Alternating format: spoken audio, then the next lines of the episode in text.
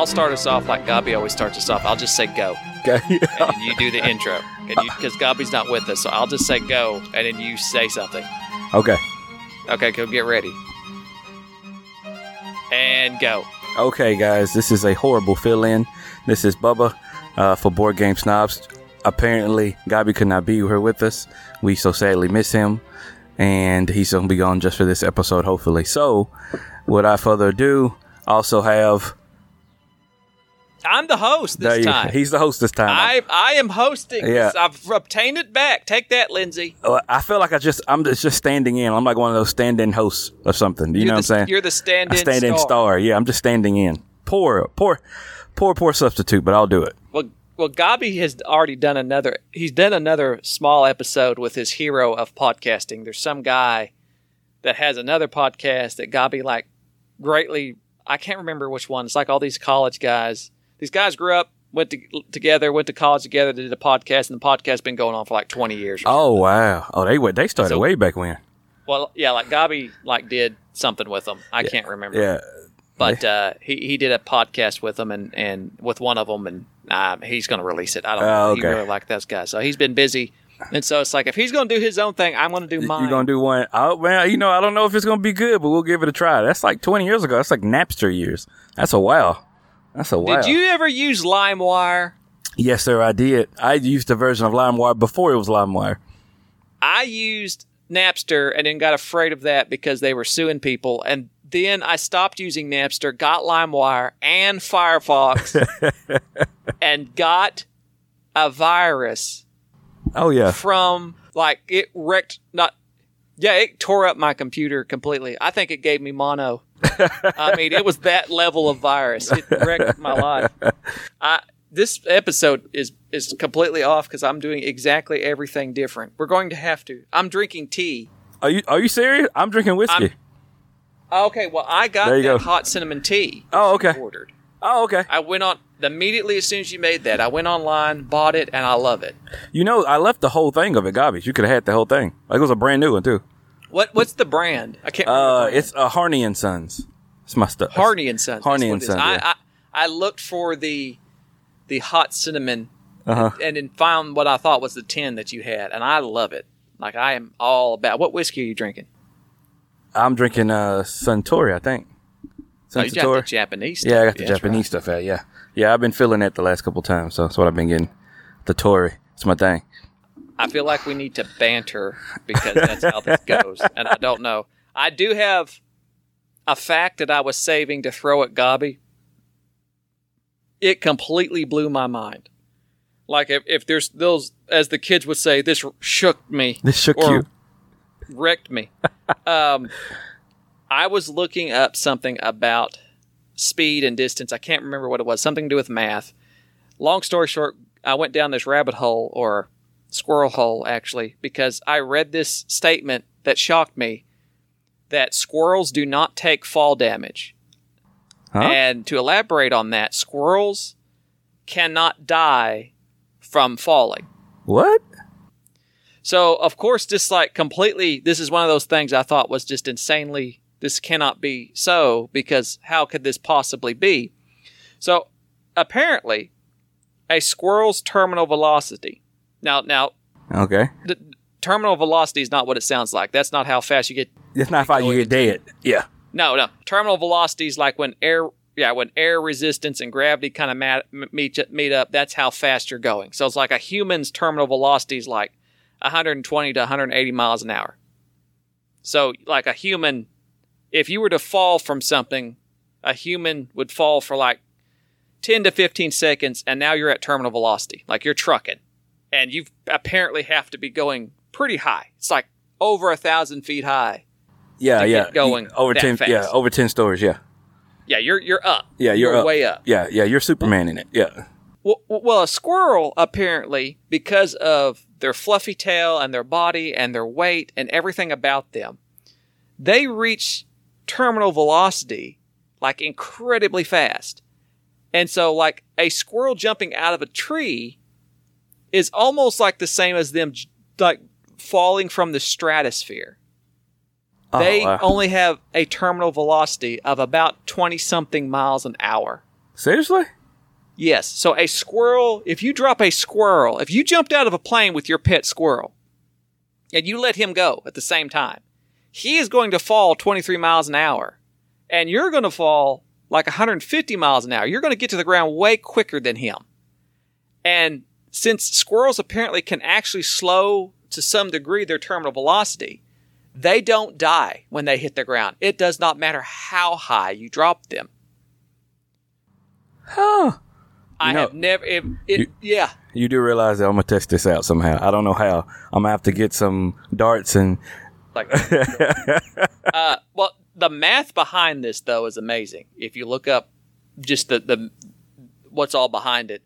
But one mathematician said that if you drop a squirrel, you'd have to drop a squirrel from 48 miles high for it to die, and it would die of starvation before it hit the ground. I did not know this either. Squirrels can die as quickly as 24 hours from not eating. So they have to eat every day or they'll die. Are you serious? Yeah, I didn't. Again. So like I've been looking up squirrels and I'm shocked. I'm shooked. You shook. That's just shook. That's all. That's very shaky. I didn't know that about squirrels. That's crazy. I got squirrels all the time. I'm kind of scared now. You just know you cannot kill them by falling. Okay, lesson learned. By fall. So that's the fun thing that I was gonna. Yeah. Though I was Gabi. If I was Gabi, I would have some kind of squirrel pun there. But I'm not a pun guy, so I don't know. I can't do that. Squirrelish. I don't know. See, can't do puns with squirrels. That sounds nuts. That sounds nuts. There you go. No. This would be the point to where we would do a listener email. Hang on a second. We do have an email. How many emails are y'all getting? How many emails are y'all getting like per week now? Oh, we tend to get a couple each week at the very least. It depends on when if I say something, if we get into a fight or have something go on that's really heated, we get tons of emails. If we just have a regular episode, somebody will send us an email saying, hey, we enjoyed the episode or something. You know, I guarantee you somebody will listen to this email and email me something about a squirrel. I feel like we need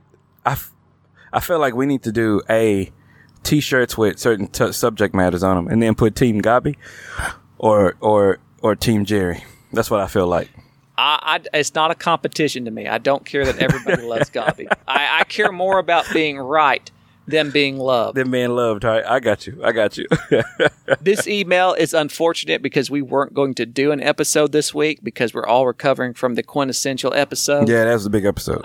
That was a huge episode, and we got this email from Christy, and I'm going to apologize, and then we're going to have to we will do this again at our next episode because I don't know.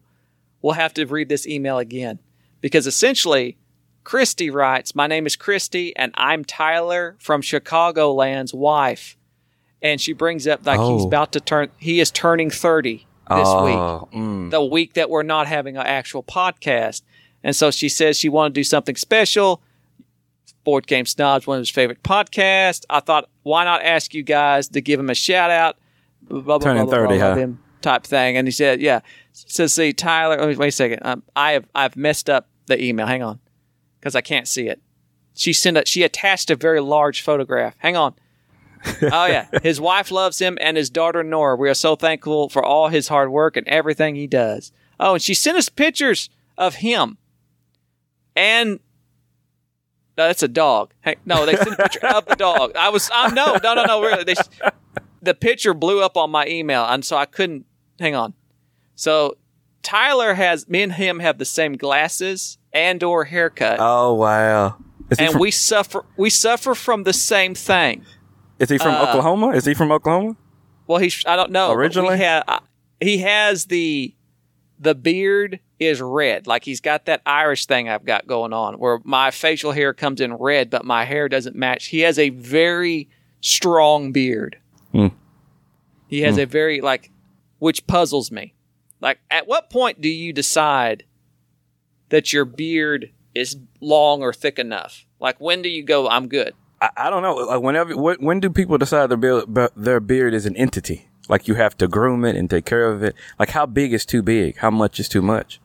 With me, about 2 weeks in, it starts itching, and then that's where I feel like it's no longer just, it's now a beard. Yeah. It's itching me. Yeah. So I've never grown a beard. I don't grow it that fast, but I cannot stand the itching. I just can't do it. It just drives me crazy. So maybe that's what a beard is, a testament to your endurance of, handling the itchiness. I don't know. It's crazy. You have to be, it requires a certain level. How do I afford an email? This sounds so weird. I don't know how to use. And by the way, when you say Irish and redhead and beard, I think of a leprechaun that has a beard. I know that's not right. And I know that's culturally insensitive. Don't mean to do that. But anytime somebody says Irish and redhead and beard, I think of does leprechauns have beards? Now that I think about it, does the Lucky Charms guy have a beard? See, that's just wrong. I shouldn't even think about that. Does he? I don't know. He does, doesn't he? No, he doesn't. He doesn't? He doesn't. He doesn't. I'm pretty sure he doesn't. Oh, okay. I sent you that email. Okay. I forwarded you the picture so that you can look at it. I think I sent you the right email. All right, let me look at it. You've got so many emails. You got the Hotmail one, and you got this other one, and you got so many. Why do you have so many emails? Man, you never know. Anonymity, man. Anonymity. Sometimes you got to do... Oh, wait. No, you sent it to the Hotmail one. Nope, you didn't. I sent it to the Hotmail one. Okay. All right. I got it. It's coming up. Oh, he got a picture of his baby, too, and the baby likes llamas. I remember when I turned 30. That's cool. Yeah, it's sad to be that old. I know. That's all downhill from there. I know. I used to think it was all downhill from 25, and then I turned 30, and I was like, nope, it's definitely 30. Definitely 30. Each child kind of has, like, when you have kids, each child, like, has an animal. Like, I don't know. Like, they really like, my little girl, she had, like, dogs, and Jack, little boy, he's always with, like, bears was always his thing. Well, apparently Nora likes llamas. A llama, yeah, she's a llama girl. That's cool. I got the picture now. Yeah, that's super cute. I am about alpaca man myself. There is a difference. Can I? Is sheep related to being a llama? I'm a sheep guy. That's a good question. See, I'm asking a lot of good questions. I don't know the answer to them. Well, really. I'm trying to look that up. I'm not sure how I feel about llamas as a whole. Aren't they like nasty? Like they're not, you know what I'm saying? They're like chickens, right? I mean, they spit. I know, yeah, they spit, but they're kind of like not clean either, right? Well, no, because see, like llamas have some like weird fur, whereas alpacas they have like a fleece, I guess is the term I'm looking for. And, like, llamas are calmer than alpacas. Like, I think down in Oklahoma, they will put alpacas out with cattle to protect, the calves from coyotes, I think. Oh, okay. If I'm not, like, they kick. Okay. Or something. Apparently, they're social animals, apparently. Didn't know that. I am out of my... I don't know why this went... All we were supposed to say is Chicago from Tylerland is... Tyler... He's got older, and his wife loves you, and yeah, for real. On the next podcast. Yeah, because I know we butchered it. Okay, we got sidetracked. We did. Tyler has the same glasses I do. He does. The same haircut almost. He does. And we have the same red beard problem. I would like to know his lineage because somewhere in there's an intersection between you and he. Tyler, please send us your 23andMe profile. We might be related. That's right. This is awful. I don't know why I went down this route. That's all right. No, I like Nora. She says Nora is disgruntled. Like she's a disgruntled employee, but she's a disgruntled baby. That's cool. That's nice. I like that. I don't have kids, so I can appreciate that. Let's see. We've done the email listeners. We've done banter. We're always talk about something on Facebook or Twitter or something that's... Now, okay, so I'll just go ahead and say this right now. Apparently were comments made about Robin Hood, Prince of Thieves, the Kevin Costner movies from the 90s. You know what I'm talking about? Yeah, of course, yeah. Okay, the quintessential action movie of the 90s. Yeah. Action movie / drama. Yeah, started Kevin in on his whole idea of everything in the past. Go ahead. Oh, well, yeah, Kevin was it. There was no one better than Kevin. Morgan Freeman, Kevin Costner, Christian Slater, Alan Rickman, Patrick Stewart even come in, cameoed. Mary Elizabeth, the lady from The Abyss. You know The Abyss? Yeah, yeah. You know me, I suck with names. I know you're talking about, yeah. She was like in nothing but like Robin Hood and The Abyss, and The Abyss is amazing.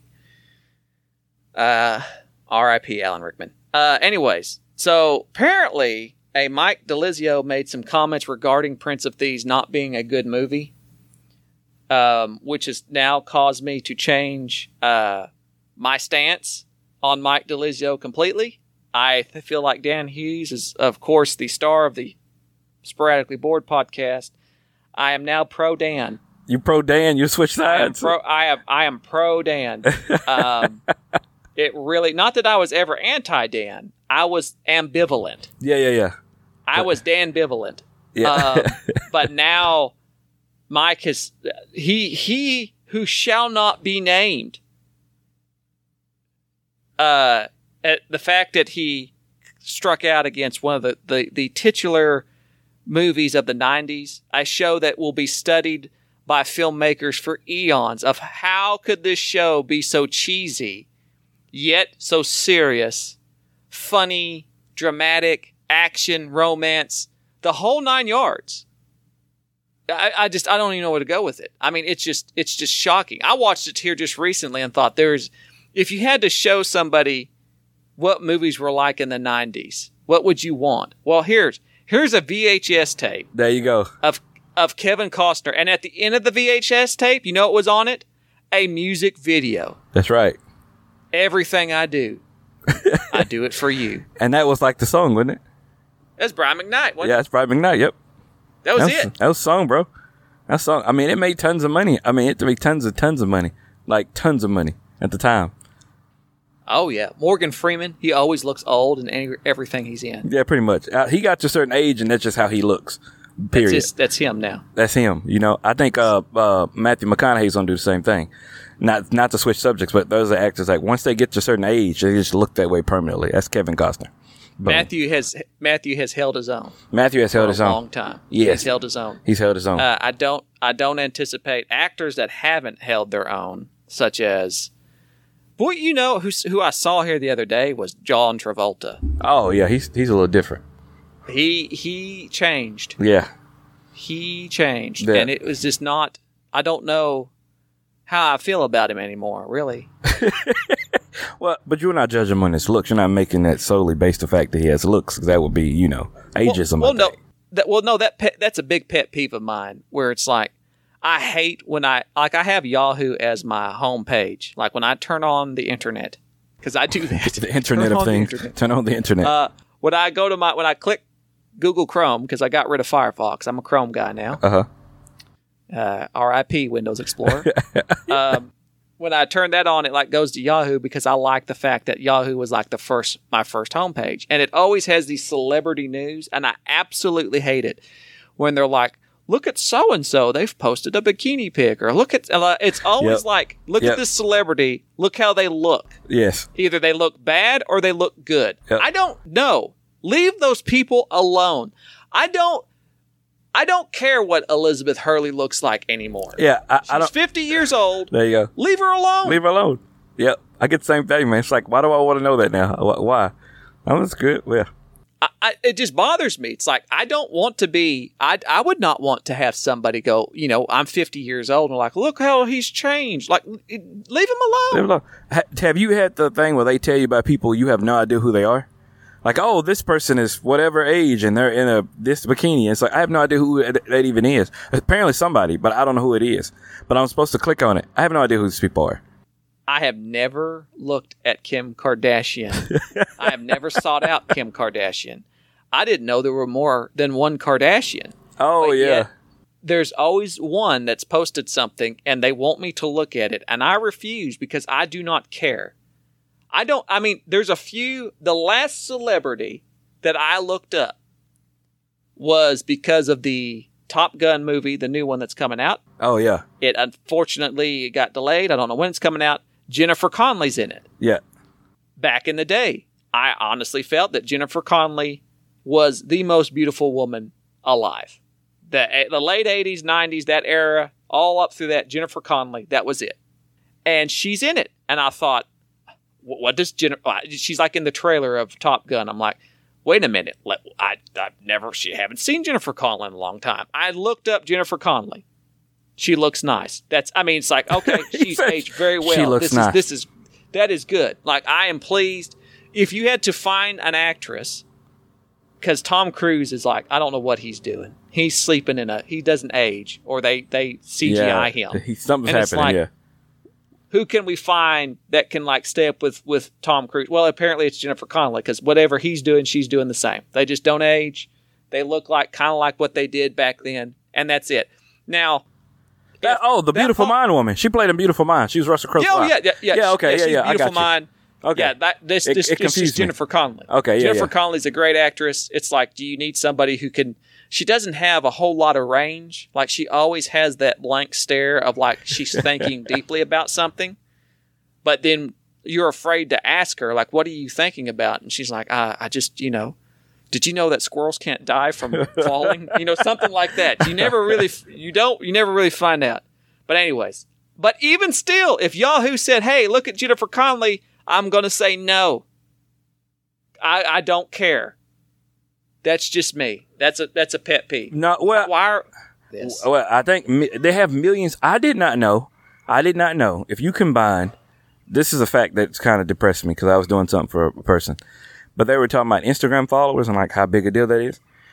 Do you know that Kardashians as a group have more than any other they are killing it. Dwayne Johnson has a lot apparently. The Rock has a lot. Did not know that. He's the highest ever. Didn't know that. Had no idea about that. More than presidents. Didn't know that. It's crazy. I don't know how you get that way because they're not giving you. They're just giving you pictures of them. I don't understand that, but that's just me. At what point is? And I don't use Instagram a lot. I post pictures on our Instagram occasionally. I do not scroll through Instagram at all. I don't understand why. I don't know who I would want to see pictures of. Who? Why? I'm interested in seeing your picture if you've sent me an email and I want to know what you look like. Like we did those voicemails from the listeners. Yeah. I'm I want to know what your voice sounds like. Oh, you look like this. You don't look like you sound. Or you're exactly how, that type thing. You're exactly how I pictured you. I like that. That's entertaining. But I don't want to go, show me your face every time I push this app. I want to see you. I just don't understand that. I don't have family members that I want to see every day. That's true. Much less pictures of them. If you have kids, pictures of your kids don't get old. There is nothing worse than being a single person or being a person that doesn't have children and people coming up and showing you pictures of their kids unsolicited. And that changes the moment you have a kid. When you have a child, that instantly becomes a thing of let me show you my pictures of my kids. Now, okay, I'll show you mine. And you're interested. It's I don't know why that is. It's what are your kids doing? Well, my kids are doing this. And I don't care about what your kids are doing. But now that I have kids, I kind of do care about it. Now I kind of do. I think has he had his tonsils out yet? I mean, has he had his... And you get concerned. I don't know what happens. Well, I think you start comparing. You want to make sure that, what you're going through and what your kids are going through is normal compared to other kids and what they're going through. So, my brothers did that. They had no children, didn't care about children, just not a children bone in their body. And then they had children, and suddenly they care about all kinds of things. My brother he gets emotional on other people's kids now. And he's one of those guys that never cried, but he had two girls, and it just changed who he was as a person. And now he cries at other people's babies when they go through. It's crazy, man. It's crazy. I had somebody I worked with, their son having a really bad asthma attack, hospitalized. And I was worried. Yeah. For after that, they're going to get him tested and so forth. And I'm thinking, oh, he's got his appointment in a couple of days. I'm thinking about this. I'm looking stuff up. My kids don't have asthma. I am worried for another person's child whom I have never met. That's true. I don't know this kid. Yep. But I'm asthma, what else could it be? And that's a thing that it switches. Like, you share the anxiety of, I don't know, of other parents, I guess. All right. Yes. I am.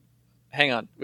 Let's move on, because we've been talking. We have bantered longer. Oh, yeah. Than what I purported to banter for. Okay. Gobby would be jealous. You can pare it down. It'll be all right. We'll pare it down. I'll edit some of this out and save this for later. I'll just splice you into some of our. There you go. Other. A random throughout. Yeah. Randomly. So.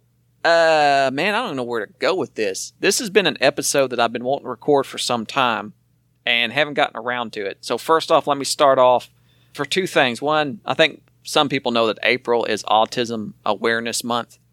And I hate the term awareness. I hate when there's these commercials where they're raising awareness about stuff. And yet here I am participating in some weirdness. But I'm not. It's not from so much of the standpoint of awareness, but some from a standpoint of like, proactive things. And so we're going to talk about basically autism, what it is and how it affects board gaming groups. And so that's one thing that brings it up. The second thing that brings it up is, well, this is Dan Hughes and Ben Maddox's fault. I can't remember how long ago it's been. And I can't even find, I dug for it. I can't find it. But Ben Maddox was talking to Dan Hughes. I think it was on Ben Maddox's podcast. Dan was relaying this time where he was kind of in charge of a board game group. And there was one disruptive individual. And he had to basically kick the person out. Banished him. Yeah. And he was talking about how traumatic that was for him. A, for him to do that, have to deal with that. But two, the person. And that just dove into my brain a little bit and got to thinking about people interacting within board game groups and how really board gaming is an interesting hobby because it really does, your enjoyment does kind of come from who you're with. Yep, true. And that can be ruined by who you're with. True. And if you're in a large group and you've got people that kind of are disruptive, how hard that can be. And you not just disruptive, you have people with different personalities, issues, anxiety, whatever. That got me thinking in terms of there being, well, I'll delve into this a little bit further, but first off, let me apologize because let me back up here and say I'm autistic. My daughter's autistic. And I am going to try to delve into some of the nuances of this. Never would know you're autistic, Jim. Thank you for that. Yes. That was a compliment. Yes.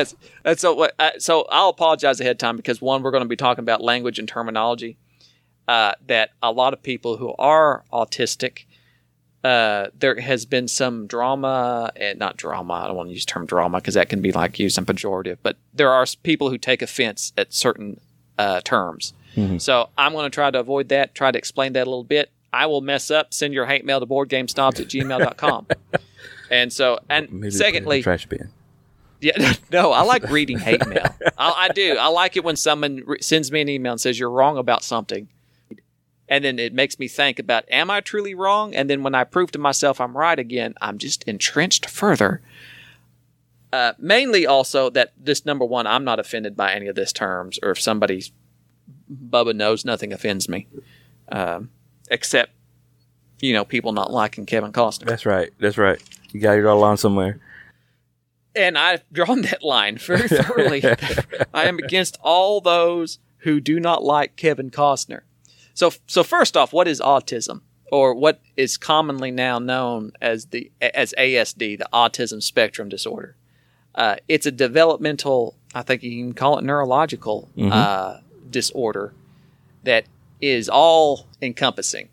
So it is something that affects really all aspects of a person's life that has it. So not just in terms of their personality and their experiences, but also some people have even called it a relationship disorder, even though I don't know if that's exactly correct because how it affects your relationship with others and developing them. So there's a lot of nuances with autism. There's a very famous saying about it that if you've met an autistic person, you've met one autistic person.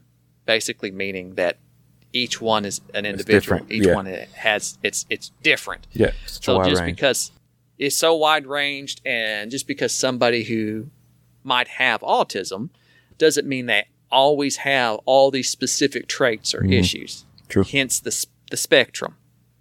And we'll touch about that here in a little bit. But the neurological part of autism does it. It can affect the sensory input of smells, tastes, sounds, a bunch of various issues of the person's life. And it's also, like I said, in terms of it being a developmental disorder, or again, I hate using the term disorder because a lot of people don't like it. A lot of people, well, and true, the stance a lot of people have, it's not something that's like a handicap. Some people feel like it's just different. It's different. What's the term? There's a term that's somebody used that I really liked. A variation on the norm. Variation on the norm. Okay, all right. I don't know why I like that term. And we'll break this down, and that's why I apologized ahead of time because, again, none of this stuff, this terminology offends me, but I'm going to step on somebody's toes using it improperly. So I have, again, very open to correct myself. But essentially, there are a lot of issues that can arise from being autistic or an autistic person, and we'll touch on that type of language and what it means and just how that can affect their everyday life. And a lot of that does deal with your interactions with people. And so the first part I was going to bring up there was just what I just said, where I discussed an autistic person or a person with autism. There's currently some – I don't even know where to go with that. I don't even know exactly how to explain it. There is a what they call identity-first language. So a lot of people in the autistic community prefer to be identity-first. They prefer identity-first language, meaning that they're autistic, I'm autistic, that type of thing, instead of saying a person with autism. Yeah. There's a difference. In other words, I don't want to be defined by, quote-unquote, this disorder, but I want to be defined by who I am first as a person who has autism or who's on the spectrum. That sum it up? Yeah, so like they brought out before, like when they've done like polls, is that people who are autistic, they prefer to be called autistic people. Yeah. But caregivers and professionals and clinical people will refer to them sometimes as people with autism. So that kind of... Oh, okay, I got you. So the language, so that first person language, that recognizes the person as a person, not just somebody who happens to have a disorder. So it's like your identity first. You're an autistic person. Yeah, I got you. You're not a person who happens to have autism. That right there has been something that in the autistic community, a lot of people have gotten pretty upset about in terms of the terminology. So just and I myself will make this mistake hundreds of times because it doesn't particularly bother me the terminology.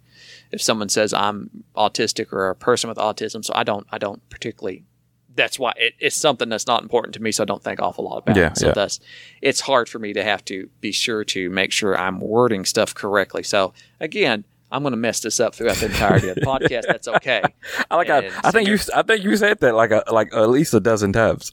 I know. So I know because there you go. There's that. So the language of it. Number one. And so number two, and I say issues, I mean, when they say that they're on the spectrum, a spectrum is not so much a line. Like if you're over here further down the line, the worse off you are type thinking. There's also language regarding what used to be referred to as Asperger's, which I often mispronounce. They would refer to that as high functioning autism. Yep. Well, that's type of language has all been done away with because one, the DSM recategorized autism, but also this term high functioning. What does that? Yeah, what does that? What does that refer to? Yeah. What's your baseline? To hold out a job. Yeah. Types of functionality, and again, this is stuff that people easily make this mistake, and even I myself, when you try to describe somebody who is autistic, you might use that terminology of like they're very high functioning, or again, there are people who take offense at people saying. We wouldn't know you were autistic or you don't look autistic or things of that nature.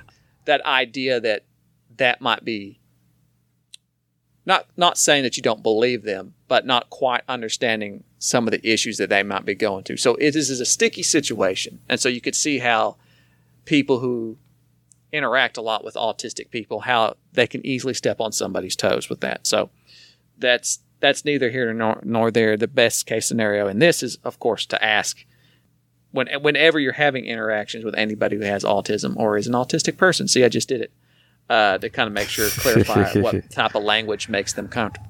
Yeah. Now so there's that. So it's everybody. I don't know what the consensus is. And now they refer to it as levels, right? Same way they do it bipolar disorder and all these other things, like levels of this. Well, yeah, like ASD 1, 2, and 3. Yeah. And this is where you got to kind of be careful with that. But the ASD 1, 2, and 3 is the DSM diagnosis. Essentially, that refers to how much, I believe, accommodations or assistance that person might need. Oh, okay. And also, like I said, it's hard to kind of it's hard to get around that because the five areas that tend to, and these are very broad, that tend to affect people, people with autism or autistic people. I'm just going to start. You're just going to have to keep sending your hate mail. Language, motor, perception, sensory, and the fifth I always forget, which is why I forget it because it's the thing I forget because it's something I'm poor in. Executive function. All right. Executive function. So you think you're poor in executive function? I am not as bad as I used to be. I have improved greatly. But executive function tends to be where a lot of have issues. Now, executive function is like planning, self-control, working memory, or organizational skills and things of that nature, or adaptive thinking. And so a lot of certain types of... organizational skills, like for instance, you are a highly you have excellent executive function at times, and so and it doesn't help that a lot of comorbidities come along with autism, such as ADHD or dyslexia, exactly. And so that does not help.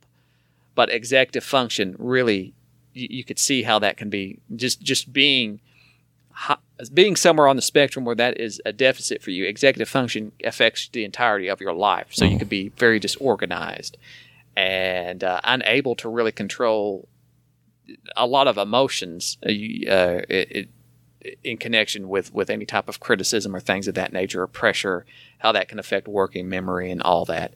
So executive function is kind of one of those things that ties into like your motivation, getting things done, doing things correctly, organizing your thoughts, which I have absolutely no problem doing, as everybody can tell. Yeah. That type of thing. That's one of the areas that autism really affects. And so it even can tie into like certain learning disabilities of dyslexia, like I mentioned earlier, dyscalculia. So yeah, dyspraxia. There's a lot of things. A lot of people, when they think of autism, they might think of people with sensory issues or language issues, the other two. Mm-hmm. You think of a lot with kids that don't talk a lot, which again, autism tends to be prevalent in about 1 in 50 to 60 boys and about, I think it's like 1 in 200 girls. And so with kids, it's far more prevalent in boys and easier to kind of see some of the traits in boys. It actually tends to be harder to diagnose in girls, and it's often been overlooked, sadly. It's one of those areas that that is a completely another talk. I won't get off on that tangent, but yes, it's something that's very difficult to diagnose in girls, and unfortunately they've overlooked it. They have not shown it to be they've not given it the attention that it needs. Of women out there that are now grown adults because they were not diagnosed at a young age and given any type of support or accommodations or just really understanding about what it is and how to deal with it. So there's that. There's also a lot of issues with motor and perception. Motor skills being exactly what it sounds like, their physical ability to do things or their coordination, or their perception being basically reading the room, perceiving people's facial gestures and tones of voice. Yep. Picking up on sarcasm. That is, Gabi has often griped at me about how I take things literal. Well, that tends to be a thing. That tends to be a thing, yes, of course. Yeah. Not only just empathy is one, being empathetic towards other people doesn't mean that they don't have empathy. Autistic people have a lot of empathy. Sometimes it comes in terms of sympathy or having to relate experiences that they themselves have had to understand what you're going through. Yeah, it's hard to relate, yeah. And sometimes showing that is a big issue because of the sensory issues of being able to, a lot of autistic people or people with autism enjoy their personal space, and so that's you know, don't hug them type thing. And but then some have less issues with that, and they actually invade other people's private space. They get up into too close or stand too close. They have issues with that. Also, a very narrow interest in things. They tend to be very hyper focused on certain special interests. I have to bring this out. I just watched a documentary on Netflix about the Rubik's Cube. What's it called? Speed Cubers. Yeah, I've seen that. I haven't seen that show, but I've seen them. Yes, very interesting, because one of the boys in there is autistic, and of course, they felt like he was, you know, extremely impaired in a lot of ways, but yet, you know, breaking every world record with Rubik's Cubes. And so you can kind of see how this particular individual might not have great language skills or have issues with sensory or perception, but this guy's motor skills, his muscle memory is off the charts. And his ability to memorize his working – I don't think it would be working memory. I get that confused. But his ability to understand algorithms and to apply them visually, I mean, you're talking about somebody who is top notch, literally the best in the world. Yeah, it's top notch at that. And so, again, autistic people will have this ability sometimes to hyper-focus on something and get really, really good at it. So, which is not like a Rain Man thing. That's just a hyper-focus thing. Yeah, Rain Man was kind of, there's because a lot of people get that confused. There are problematic depictions of autism in just about every in shows. Yeah. If you want to know, for instance, a very somebody that I'd like to point out who has autism, or is autistic, whatever he wants to go by, is Anthony Hopkins. Mm-hmm. Anthony Hopkins is a phenomenal actor. And he was diagnosed much later on in life. And he is somebody that, of course, on that spectrum, he may not have. Nobody's going to say that he doesn't have good language skills. Or, you know, can you imagine? I mean, Anthony Hopkins is an amazing speaker. Oh, yeah. But part of what he does is examine what you want. You know, be able to break down this character and figure out how am I going to display this and mimic, basically be able to mimic what this person is. So you could kind of see when we're talking about spectrum, somebody can be great in one area, horrible in the other, and not necessarily somebody that you would ever assume that was autistic, be, quote unquote, autistic or handicapped or whatever, or disordered or anybody. Yeah, right. So there's that. So why are we rambling on about this in connection with board gaming? Well, it's because more and more, of course, when you think about how many people with autistic people, there are, and how they are interacting in the community, a lot of them are attracted to board games. Mm-hmm. For many reasons. One being the controlled environment, being able to socialize with people in a controlled space, to know that we're going to sit down and do this thing together. The slight bit of competition, the little bit of understanding that comes from a board game, like we're all going to take this serious, we're all going to try to win, or, you know, that type thing. Yeah, you're trying a common goal. Yep. Yeah, you have a common goal time. And I mean, there's a lot of areas about board gaming that not only ties into, like, sensory, like it's not just video games where you're just getting visual input, but you're actually having tactile, you know, you're touching stuff, you're moving stuff around, you're around the room. There's a lot that's attractive to people with autism or autistic people in board gaming. Also some autistic people have OCD, and once they get something in their head, they repeat it constantly. It sticks in and cannot stop themselves from saying it. There's a nice little tick.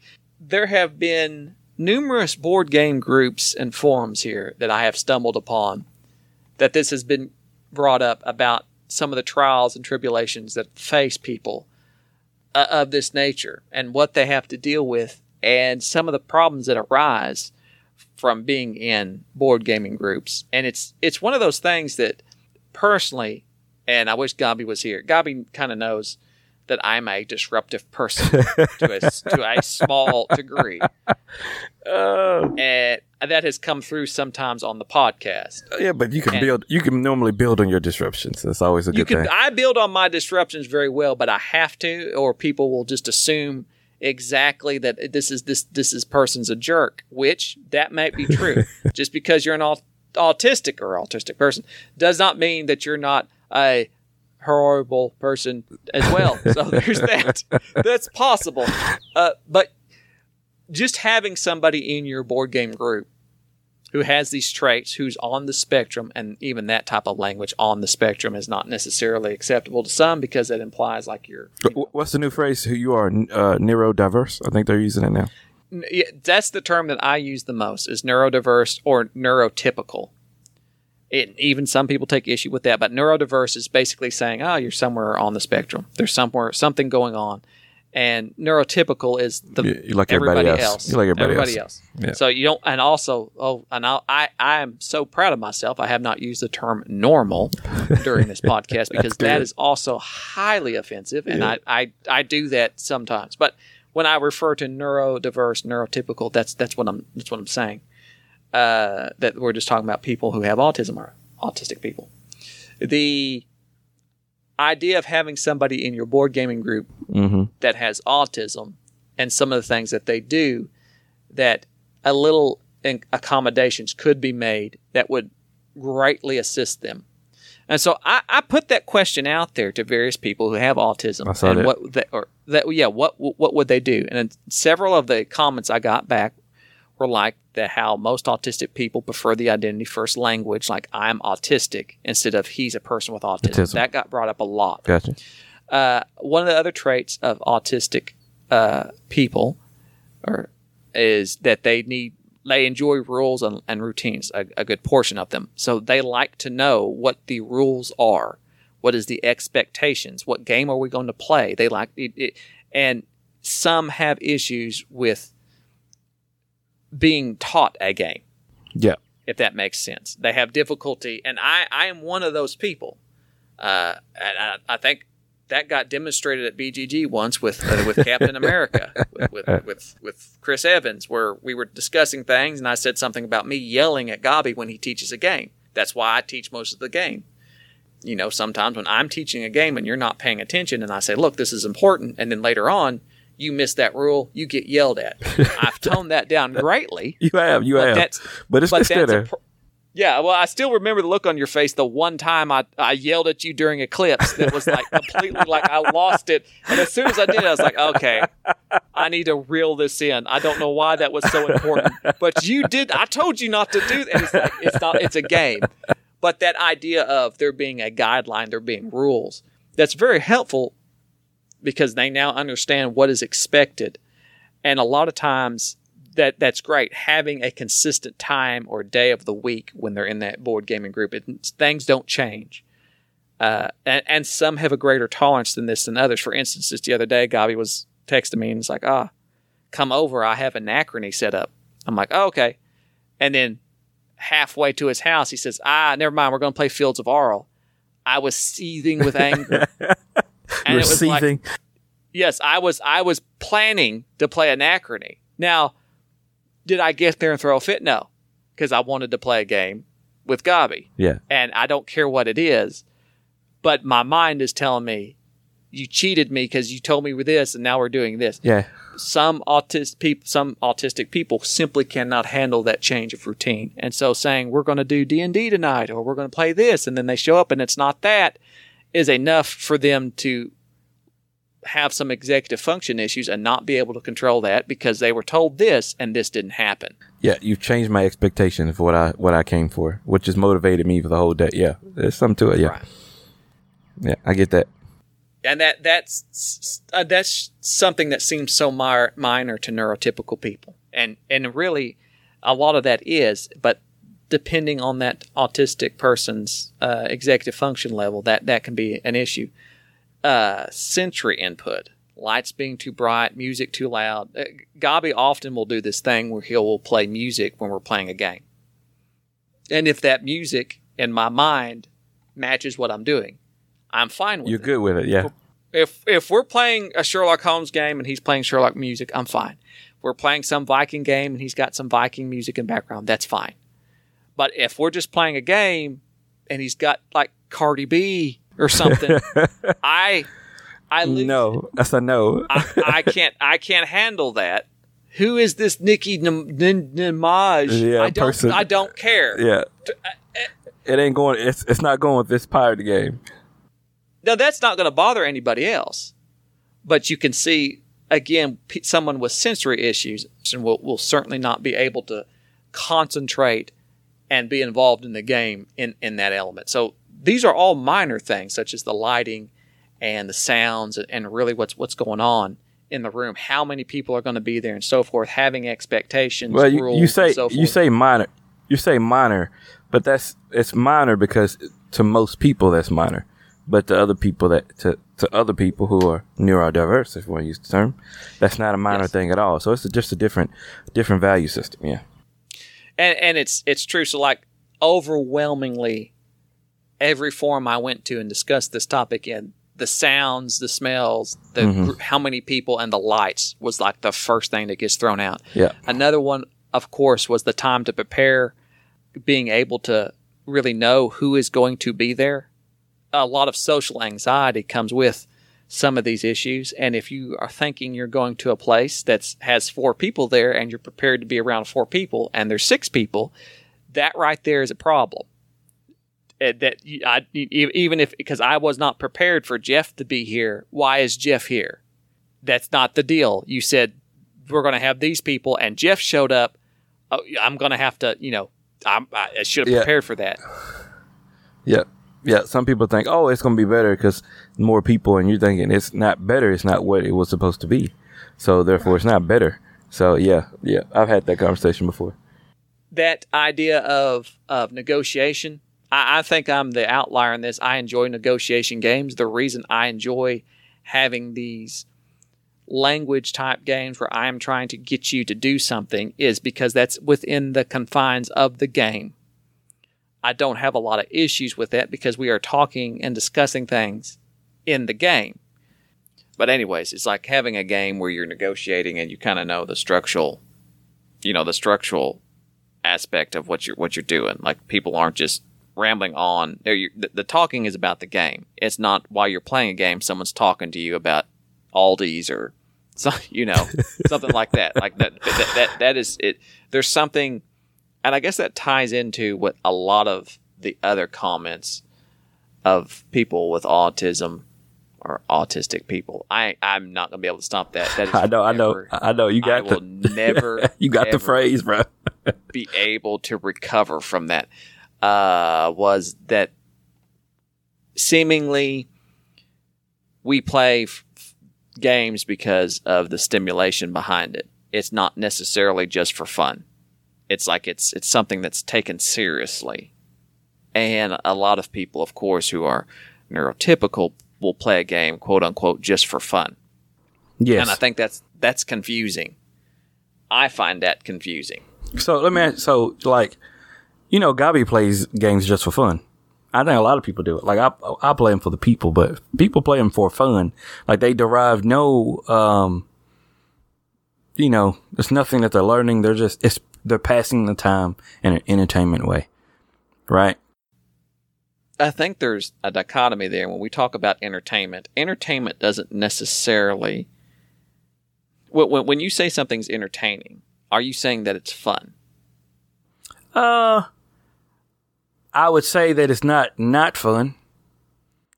I don't know if that means anything. I understand what you mean. It's just because it's entertaining doesn't necessarily mean it brings me joy or pleasure, because you can watch TV and be entertained and yet you're just, that's why they call it boob TV. You're not really doing anything. It doesn't bring you joy. So I could get that. Well, but I don't know. I think it's entertaining in that it's stimulating. It stimulates you, and that stimulation is different per person. I think maybe that's where you get to there. So I know it sounds confusing as I think about what I just said, but. Well, no, that's where I was going with it, is that there's a difference between fun and stimulating. Mm-hmm. So people who play games for the fun of it, Happy Salmon can be fun. That's true. It's just, it's stupid fun. Yeah, increase your blood pressure, but yeah. Yeah, yeah, there's things that you do that other games that you're not particularly taking seriously that are fun, but a game that is stimulating, for instance, like brass or other type of medium to heavyweight Euros, where it's more of you're trying to figure out not just a puzzle, but you're trying to create something that is stimulating. And I think for that does something to the whatever pathways. Well, it's engaging. It's engaging. You know, so you're engaged now, which is normally what most people. I'm gonna say normally because I'm gonna say in very broad terms for those who are neurotypical. When you say engaging, they find that engaging conversation, so they get that social part of it, or they're engaged in other ways, but and that they don't appreciate how others potentially could be equally engaged, or if not more so, when it comes to playing a board game, and that you know. That stimulates all the areas of their brains, unlike other people. So it makes sense to me. And that is a thing that I see that comes through in my taste of various board games. Yeah. And that's where me and Gabi, although we like a lot of the same things, we tend to differ a lot. When we differ, there's this huge gap between our opinion of a game. And it tends to come from games where he enjoys having fun and just moving parts around and saying, "Oh, this is very light. It's very I can't remember the term that he used." So, and I'll touch on terms and the literal terms of things here in just a moment. But he tends to enjoy games that are slightly on the lighter side that do require a certain amount of planning, but not too much. Whereas I will get bored with that quickly, not because I don't enjoy light games, but because whatever this game is doing, it's not challenging me enough. You know, I can play checkers with somebody and be completely bored with it, and of course, you know, they could beat me, I could beat them, it doesn't make me any difference, but the game itself disengages me because it doesn't do that thing that gives me it doesn't give me decisions. I've tried to narrow it down in the past what exactly it is about certain board games that really do stimulate.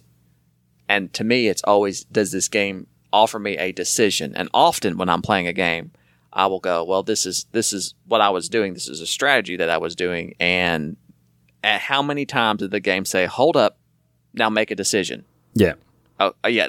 And was those decisions obvious? Mm-hmm. Or was it very easy for me to look and go, okay, this is obviously the path most, to take. Yeah, this is the most optimal. And like all the good games that I really enjoy, there's always a part where I'm confronted with two or three decisions. It's like one of those multiple choice questions that all three, you know, there's four answers. One of them's obviously wrong, but the other three all look right. Yeah. That's like, okay, I am completely caught off by what I need to do here. All three of these look to be optimal. So what am I going to do? That, and I mean, that's really what I've boiled it down to. It's an interesting decision made in a game that allows me to go, okay, I've gone down this path. And then at some point in time, even be able to look back and go, man, if I just done this, I might be able to have done this. You know, the idea of being able to basically relive the game next time you play it. And do something else. So, you know, now I was sitting here thinking about it. Have y'all ever played on the podcast like an epic 2-3 hour game and then reviewed it? I mean, like I don't know. We've done several. We've done several bigger games, and really, that tends to be where I see where a lot of people, where Gabi and I's opinion on certain games depart. Where it has come to where Gabi does enjoy, like, he doesn't want to think too awful much about the decisions in the game. And I really think that's why. But, yeah, I think that's where heavier games is where people tend to depart their opinions, because some people do not want to play a game for over 2 hours, or a game that is really intense to think about, where autistic people tend, if the game, I think that would be an interesting statistic to see. Yeah. Of how many people, like the games that have been curated by autistic people, to see, is there an overlap? like which games are there that are in their top 10 to see exactly and to be able to delve down and see what is it that is attractive. I highly suspect that there are going to be a lot of crossover on certain types of games. But even when we were to go to BGG and you have people who are playing those epic games and you see what they're playing, and this is not seeing people on the surface, but it's, you can tell about a person, you can tell who a person is by what they play and how they act, so forth and so on. And I would say just talking to interacting with people, you get more of the analytical, more of the individuals who have certain traits, whether it's autistic or not, but they have certain traits that lend itself to that those qualities or any other number of things, even analytical or whatever you want to call it. So, or just that sense of hyper focus, in playing that. So not saying that everybody's that way is autistic, but you can kind of see it at BGG or when you go play games or when I see it. So it's kind of neat. There's this guy that has a review on YouTube, and you can tell that he's autistic. Let me rephrase that, because I can tell it's a thing that I'm judging him. He's clearly autistic by how he presents himself. It's not something that you are quickly aware of it and you appreciate it because of how he does things. And so, but clearly autistic, but he's normally does, heavy type things. And so I always appreciate it. And I'm saying that, and I need to look it up so I can actually tell you who that is. But I do too. I think where your point about certain games, I mean, like you go into the 18xx rooms where investing in train track building and route building. I mean, that rooms are full of CPAs and engineers. It's like obviously people who are used to examining and taking in complex systems and algorithms and being able to go, okay, I like messing with this type of thing. Like they enjoy looking at these various charts or speculating on stocks or figuring out, okay, how do I get from point A to point B, these type of logistical thinking people. And they play these types of games. And I think that it just depends on the type of person, and especially an autistic person. I assume would be an amazing amount of crossover on the types of games enjoyed. And it would be interesting to break it down what exactly it is. Off the top of my head, I would assume that there wouldn't be a lot of, not necessarily negotiation games or games that require a lot of social interaction between the players, but games that have a fair amount of, here is a clear defined objective, like maybe not necessarily multiple paths to victory, but some clear objectives. This is what you're trying to do. This is what you have. Take this, get it to here. Or take this and turn this into some sort of, like engine building game. Yeah. You have these resources you're managing. This is the, of course, when it comes to executive function skills, being not having to have a lot of memory about all these little small types of rules, mainly focusing on building something up. Mm-hmm. I think that I think engine building. If I had to just take a top off the top of my head, and I've often wondered about. Like Magic the Gathering. I've never played Magic the Gathering, but all these players that are obsessed with it. Yeah. If there's not a level of not just satisfaction because you're building a deck of cards, not during a game to play with, but also outside the game, you're collecting and organizing and sorting and thinking and strategizing well ahead of time. Yeah. And it's all about comboing cards and so forth. I would think that deck builders and things of that nature would really be something that would tune somebody who has that level, that kind of mindset in. And so, anyways, that's something I wish if somebody out there knows how to do some Excel spreadsheets and is willing to go around, I may just have to do that. And ask a little bit. Do you know what? That's what I might do. I'm going to start a thing. I'm going to try to narrow it down, and I will report back my research about games that are enjoyed by autistic people and try to really delve down into what that might be. Hey, don't they encourage people who are autistic to do things like board game? I mean, and like things because they know you can build on it. I think that's the point. I think probably the thing about board games that is so appealing is the idea that you're at a table with people and there's rules of what's going to take place in this game. And if you don't understand the rule, well, then obviously there's a rule book. It can be found. you know, if not, you can get on BGG and figure it out. I mean, it's the idea of being able to take part in something that's social, but it's very structured, and there are no unspoken rules.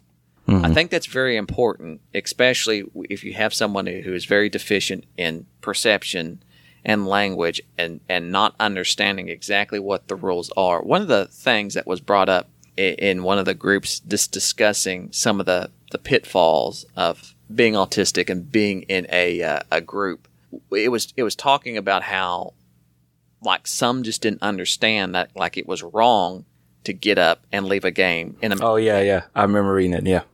Like it was just one of those things of like they didn't understand that's how detrimental that was. Well, they were getting some sensory overload. They were overstimulated, and the person was just going, okay, I'm to a point, I'm done, and now I'm at that point, so I am done. And they would get up and they would leave, and of course the group was greatly irritated by this because you can't do that. Like who gets up during the middle of a board game and just books it out of there? Well, that really added a lot to the group when they understood what was taking place with this person. And so they kind of understood, you know, to make sure to let this person know, to make them feel comfortable that if they were being overstimulated for whatever reason, the sounds, noises, whatever, lights, to kind of understand if you gotta leave, you gotta leave. You gotta do. Yeah. And I think having that type of environment makes it very easy for people who are autistic to be able, artistic people, to be able to deal with that and to. Well, so do you think? So I have I think one of the things that people say is, well, a person is autistic or has autism, so we can accommodate them. What do you think about that when they said it? I have a thing I feel a certain way about, but how do you feel about that? I think it's important for all autistic people to advocate for themselves. I think we have gotten into now the time period where most of the world is familiar with autism and spectrum disorders, that there's nothing out of ordinary for a person to say, look, I have these issues. This is where my weak spots are. To be able to advocate for themselves and say, these are the problems that I have. I can't handle loud noises. I can't handle people touching me or being too close. Like I need my space. You know, whatever it might be. And I do believe that, and this is really my point about in board gaming groups, we all make accommodations for people to some small degree. I mean, to some level. Like when you're playing a game with somebody, even if they're a new board gamer, an old board gamer, somebody who doesn't understand the game, you're making accommodations. You're trying to teach them the game. Some people take longer. Some people talk on their phone. Whatever it is, to some level, you make accommodations for this person so that they can be included. It's just how much give can you give? I will speak, and this is the part where I wish Gabi was here because this would be the part I'll just chime in for him, where I say that when you're dealing with somebody who has whatever it be, OCD, tics, autism, any type of disorder or spectrum disorder, whatever you want to call it, they can be annoying. Uh-huh. And so I know there are times where I annoy Gabi to the brink, to where I've pushed him too far. And I don't. Too far. Yeah, I know. And I don't mean to. Like just the other day, we were playing a game and I set the game up and I put everything right as it should have been. And for some reason, he would not put his pieces in the ramekin that I provided for him. Uh-huh. And you said, why are you putting it that way? And I said, you need to put your pieces in that ramekin. And he says, well, no, I like to have them like this. It's like, well, no, because you can't. You have to. These are the pool of guys that you have, and you need to keep them all in the ramekin so that the guys outside the ramekin, you'll understand. Those are the guys you can use. He's like, well, no, I'm just going to keep them all. This is fine. I'll keep them right here. I said, you don't understand. If you have to put them in that ramekin, I don't know if I can handle that. Like I will be watching you the entire game like a hawk, like looking at you, like you've messed this up. You have to put. You have to. It's not in order. Yeah. And it's like he's like, well, no, like I'm not going to do that. Why do you insist? And so that down the rabbit hole we go. Yeah. Whereas it would be just much better on my part to say, look. I'm having a bad day. I'm sorry. You don't have to do that. Like you don't have to do that. I'll try my best to mind my own business. Yeah. And that's And I think that's also, I mean, we've talked a lot about accommodations. I wanted to hear your thoughts on accommodations, but I also have, I have a soapbox that I myself have. We'll get up on here in a little bit about that, but you go ahead. Like, so yes, I feel like if you can accommodate to a certain degree, absolutely, but also realize, no, go ahead. Give me your thought. Well, I think you can, and you, with the definition used of accommodating, that we accommodate all people. That's true, different extents. I think one has to understand that when you accommodate a person, you get something in return. That's why you're accommodating. Right? You're playing a game together.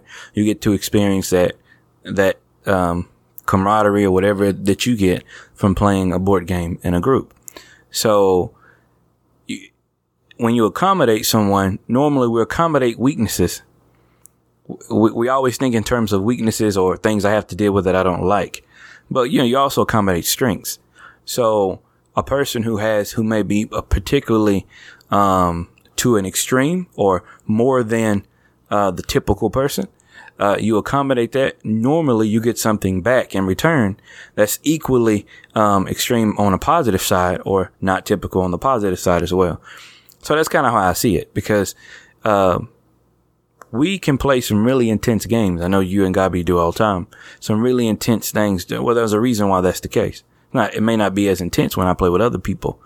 So you have to look at it that way. I'm accommodating, but I'm also receiving something as well. And from what I'm receiving, is that valuable enough to me to not be bothered by X, Y, and Z? And that's kind of how I see, playing board games with anybody, but particularly if people are very particular a certain way. And you are very much right. And just to use our group as an example, there are certain things that I accommodate about Enrique all the time.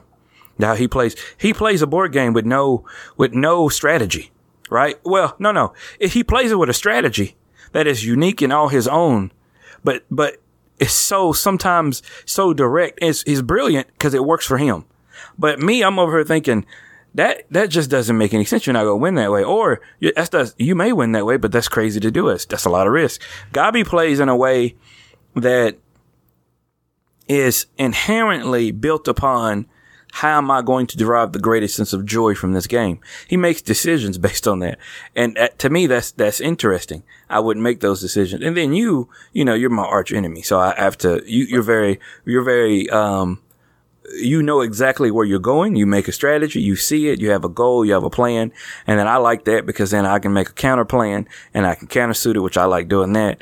And so, but then I can play off Gabi and play off Enrique. So everybody has their things to accommodate them on. Yours may be unique to you or unique for people who are neurodiverse, but we still make that accommodation. So I agree with you 110%. I don't really like that word accommodate. Because it comes across as if you're handicapped and I'm giving you something. I'm not giving you anything. I'm receiving. That's why I don't like the word accommodate. And like your point on Enrique, yeah, there's a lot of stuff that you have to accommodate with Enrique.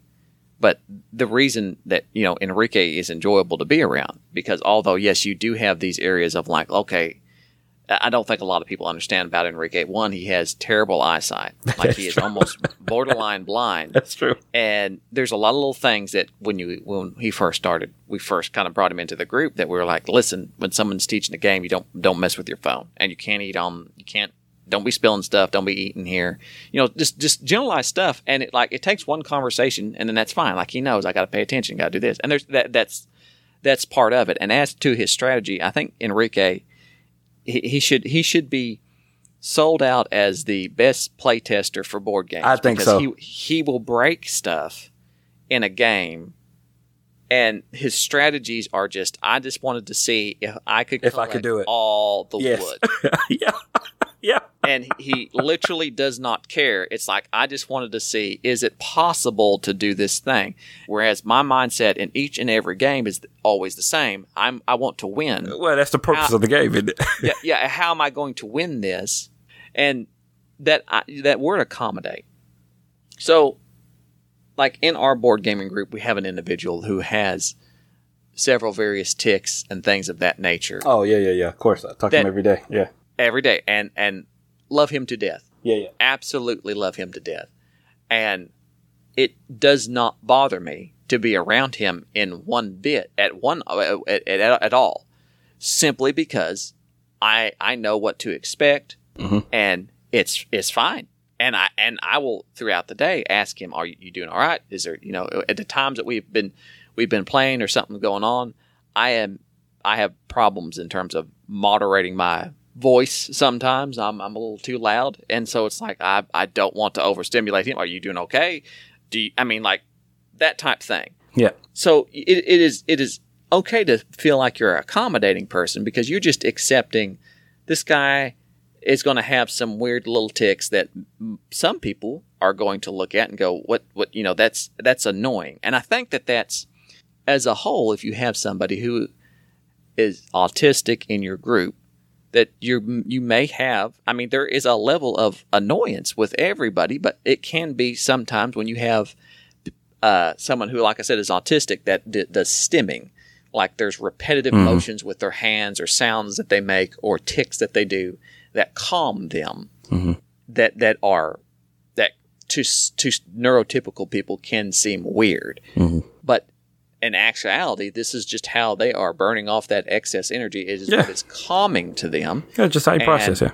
Yeah, it's like, you know, this is just the way of an autistic person to stimulate themselves and to be able to take attention off their other to take attention off what else is going on in their mind and be able to concentrate. And so it's very calming, but yet at the same time, on the outside, people looking at this can be something that is annoying. And so the idea of accommodation is nice. I see your point where it's a two-way street.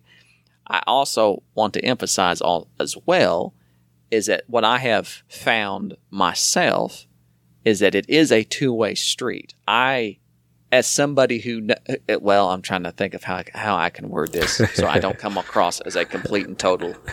It's always easier for me to just repeat what my wife has kind of pointed out. That's right. That's right, Jay. It's not so much to be able to have to put in my own words, but essentially, like how we deal with people, it's often, from my standpoint, if you were to ask me, like Gabi, I always use Gabi as the key focal point here, because that's who I play most of my board games with. That's who mm-hmm. I interact with on the phone and so forth the most. Mm-hmm. And it's like, yes, I have a great relationship with Gabi. Why wouldn't we? We have a lot of fun.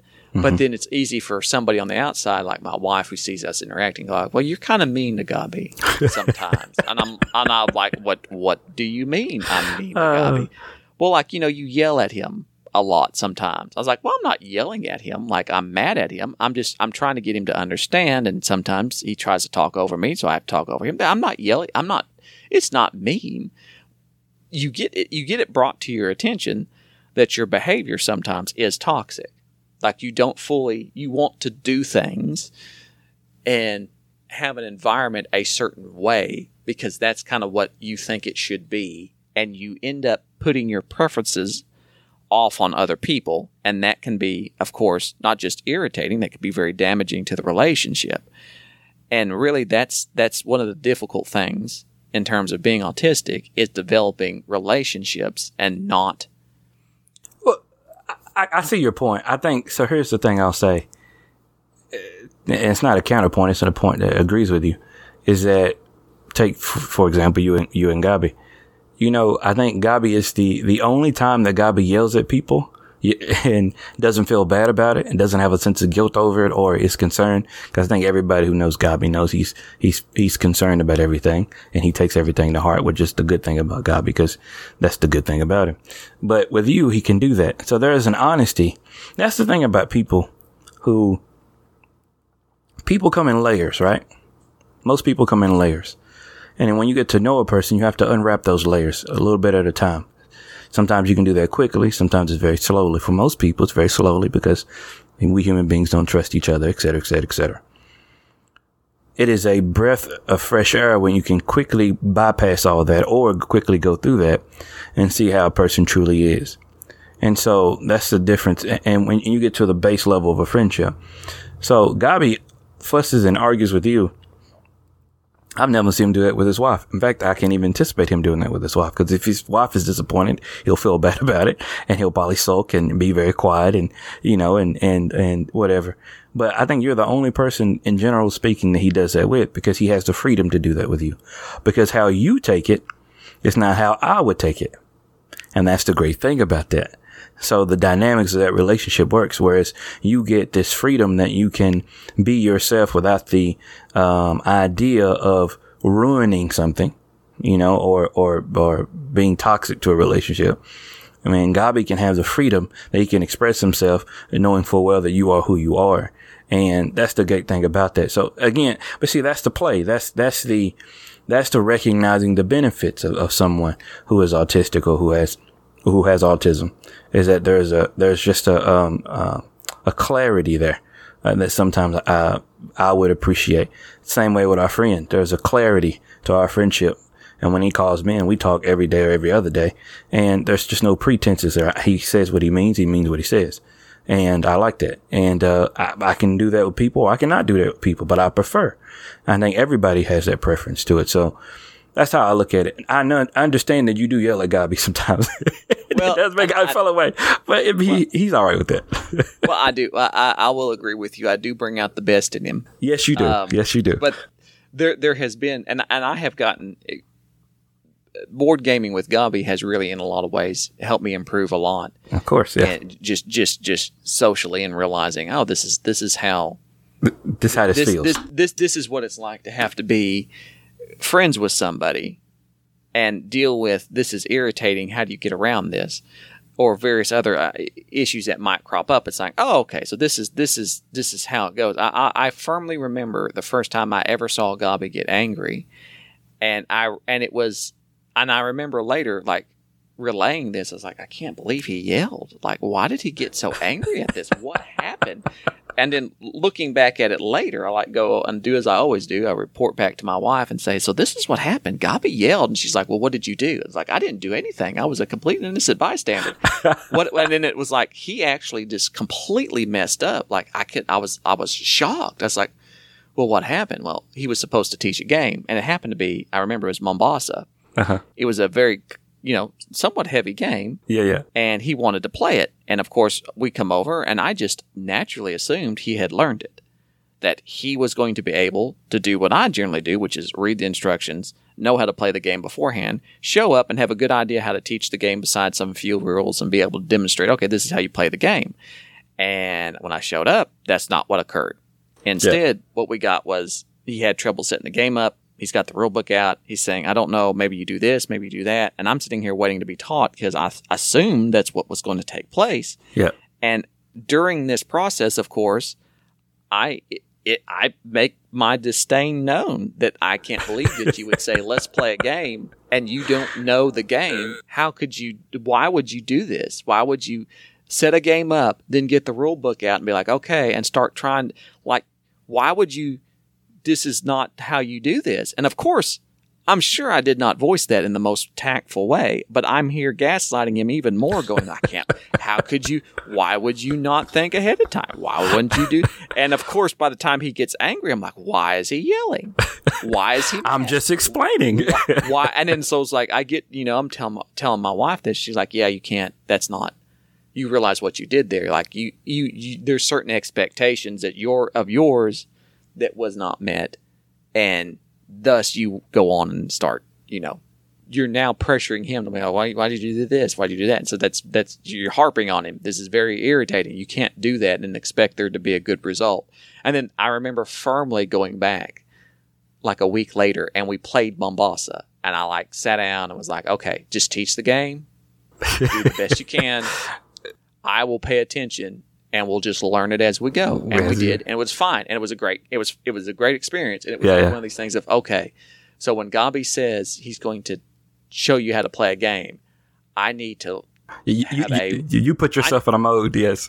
Yeah, I need to put myself in this mode of like, don't get angry at anything. If he teaches a rule wrong, there's nothing wrong with this. It's just a game. This does not count.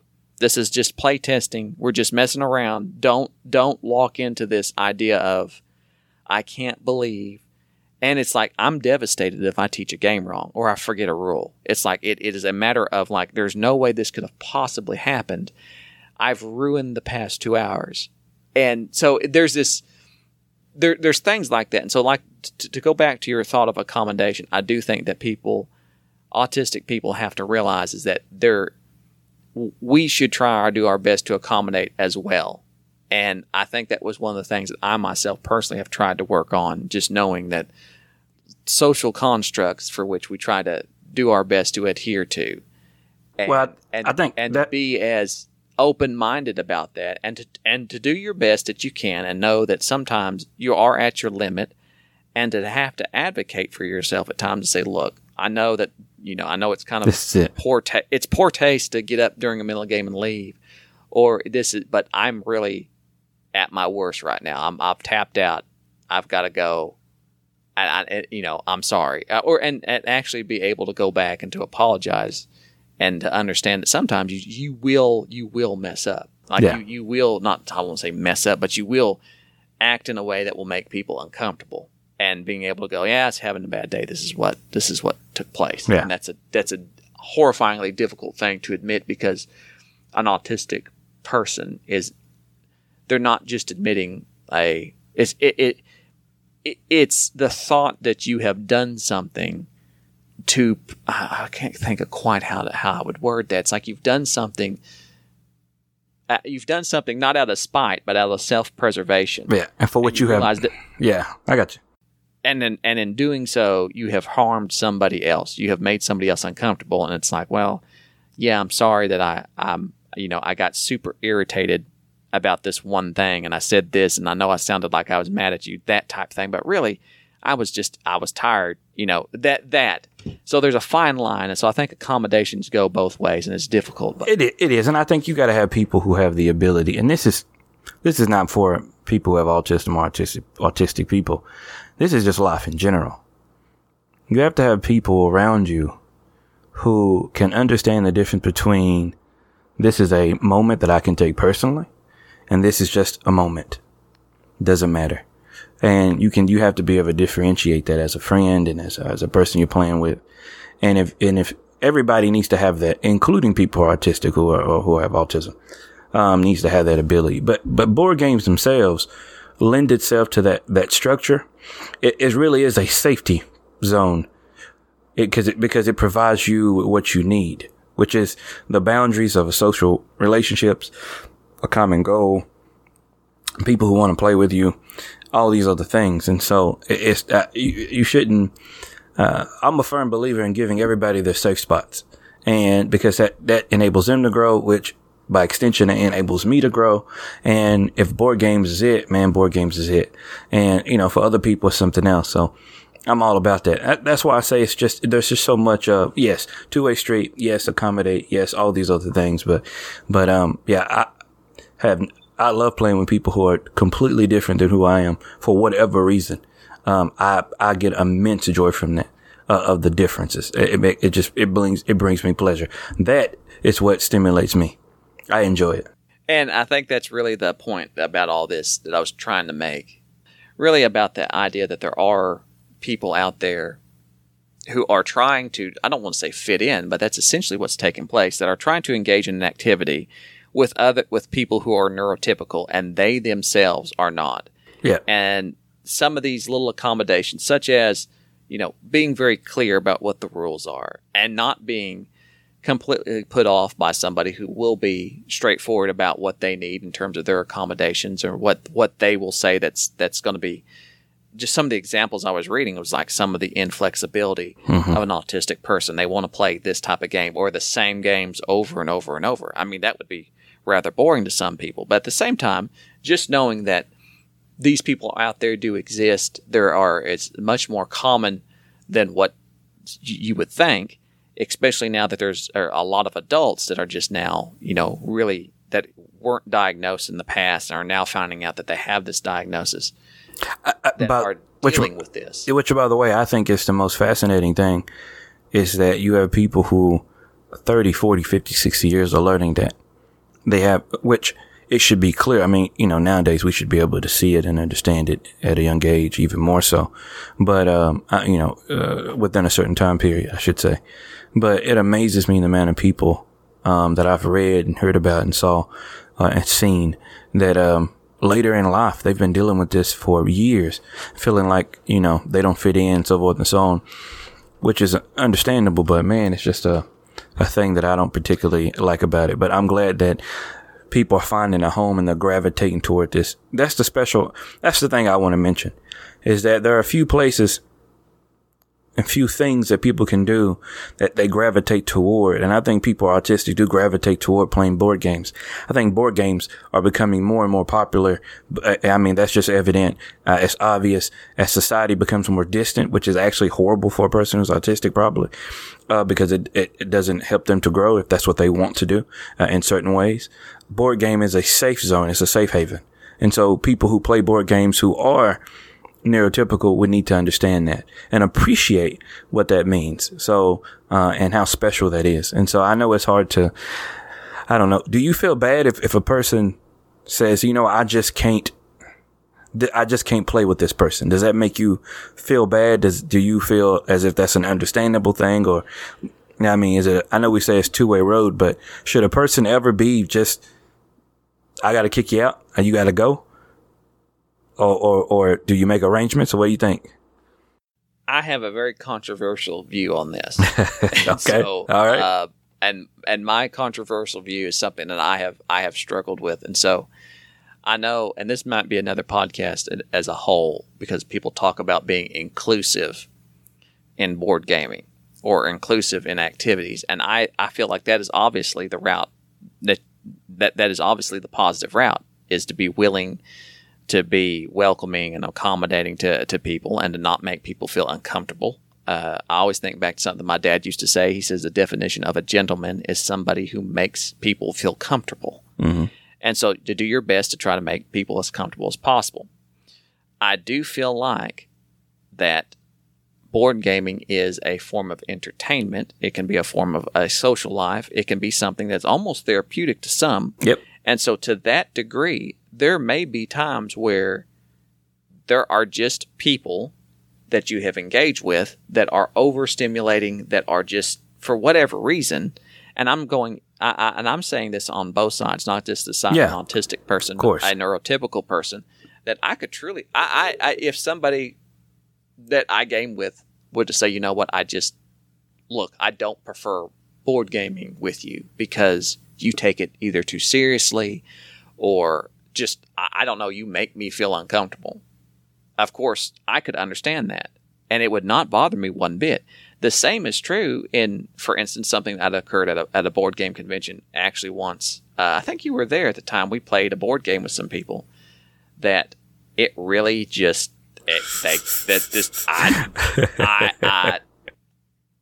this one person that we were playing with grated on my nerves. Mm-hmm.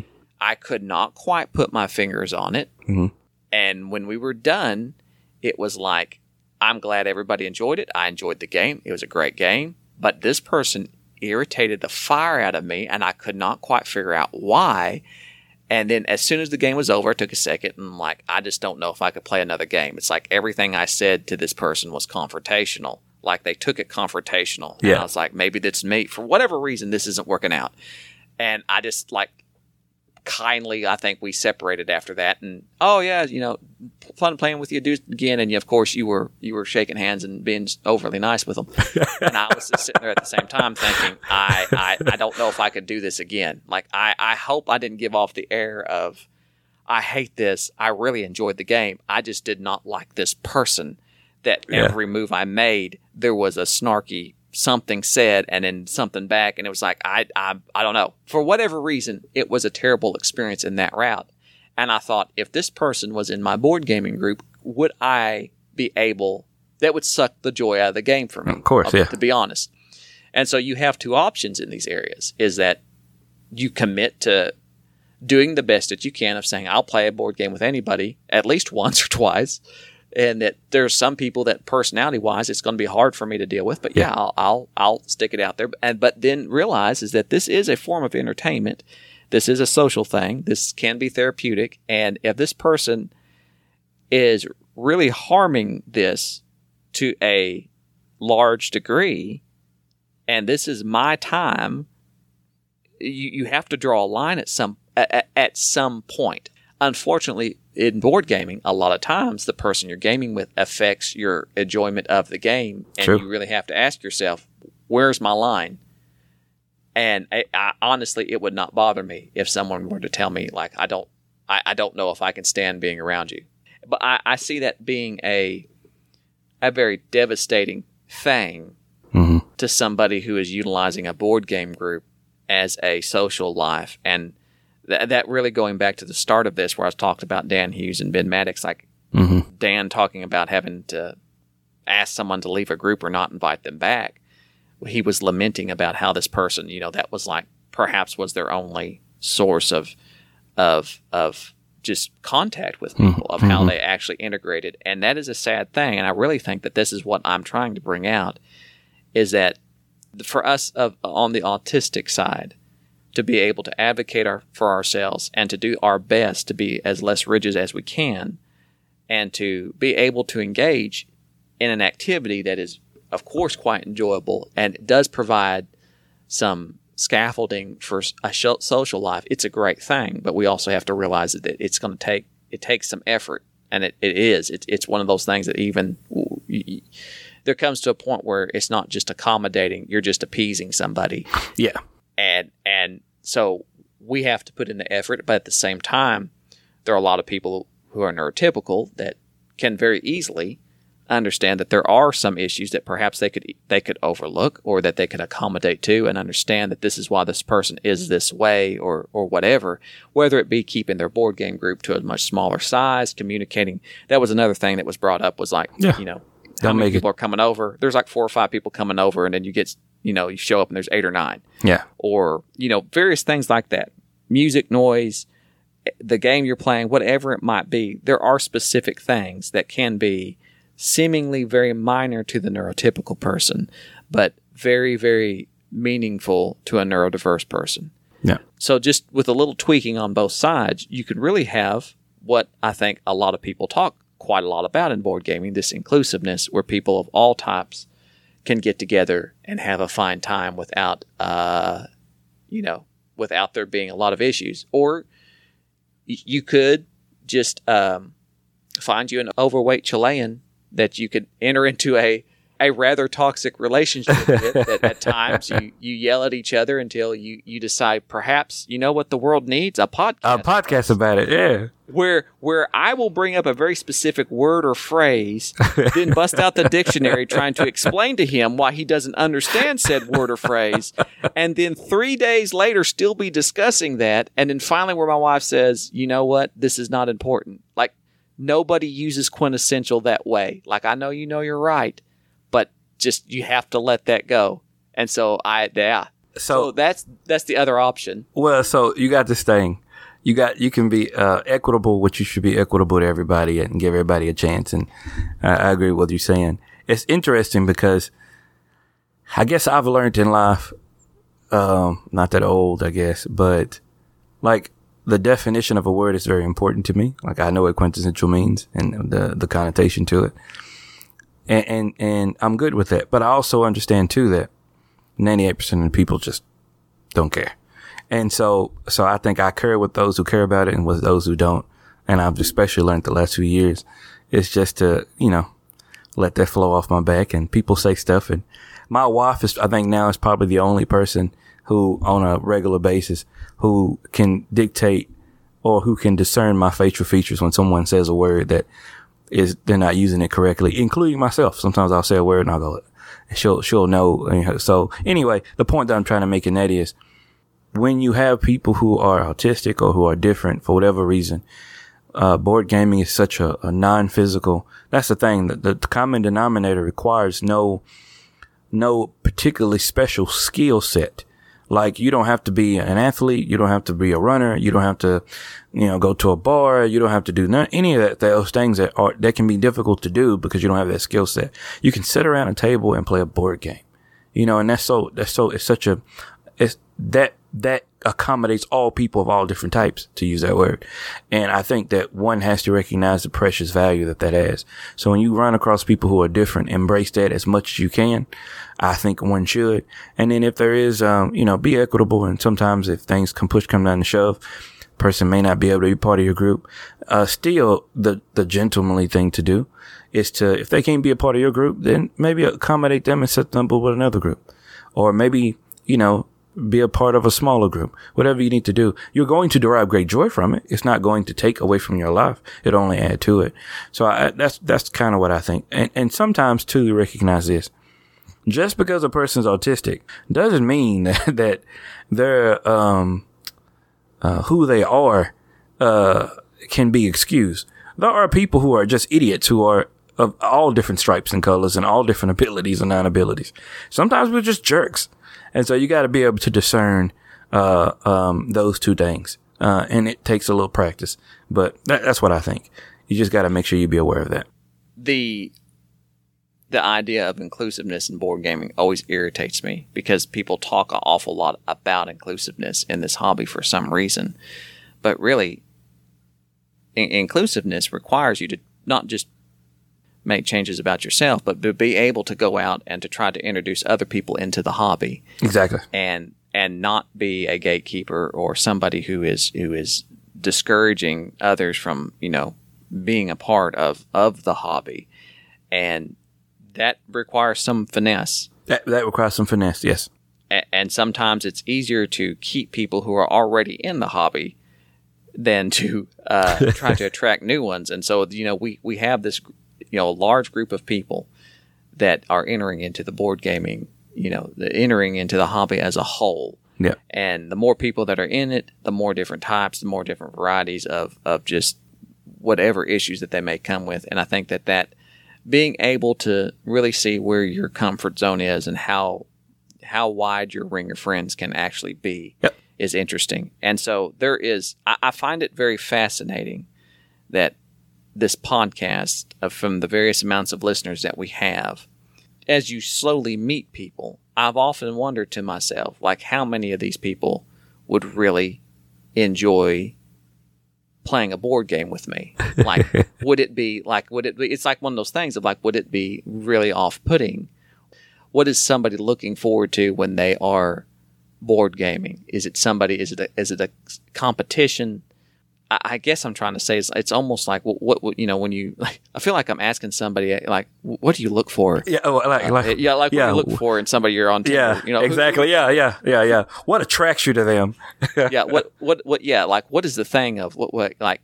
And it's that thought process of like, who do you really enjoy spending your time with? And that's really the most precious thing you have is your time. That's true. And so, anyways, well, speaking of which, I've tied up too much of your time. That's all right, Bubba, for jumping on because this was something that I felt the need to do and have been obsessed with. And unfortunately, I'm partially glad, but Gabi wasn't on here because I don't know, he would have been either super emotional or super excited or very quiet in the background. So I'm glad he got to do his other interview. He did another interview. If you use him to edit it, he'll edit this out. He'll edit some stuff out, and then he'll probably put his voice in a couple times. No. I'm going to edit this myself. To halfway conclude. So, of course, I hope this has kind of brought some just some insight into this. There, of course, there's various places where you can learn more about autism. Of course, it's just encouraging everybody to kind of know a little bit more about it, how it might be affecting your board gaming group or even people that you might interact with in your daily life or even at board game conventions, to kind of keep that in mind. I would be, of course, again, I've apologized already beforehand. I'll do it again if I misspoke half a dozen times. That's fine. Go. Please send your hate mail to boardgamesnobs@gmail.com. Obviously, if you are neurodiverse or whatever terminology you'd like to use, I would love to get an email from you simply because I like this idea of being able to compile the games that seem to appeal to people who are on the spectrum. I'll use another poor term. So if you would, send me an email and kind of what got you into the hobby of board gaming, what you find interesting about it, and really maybe your top 10. Send me your top 10. I'd love to look at the top 10, how long you've been in the hobby, and how you got into it in your top 10 and be able to figure out exactly, you know, really boil down what you think it is that you like about board gaming. I'd be fascinated to compile that and just to kind of see where that comes out at. Hey, I would be interested in seeing if people who are neurodiverse, if how do they feel that their autism or how they are has been affected by board gaming over a period of time. You know what I'm saying? How has it supported? That'd be a neat thing to know too, because everybody's still different.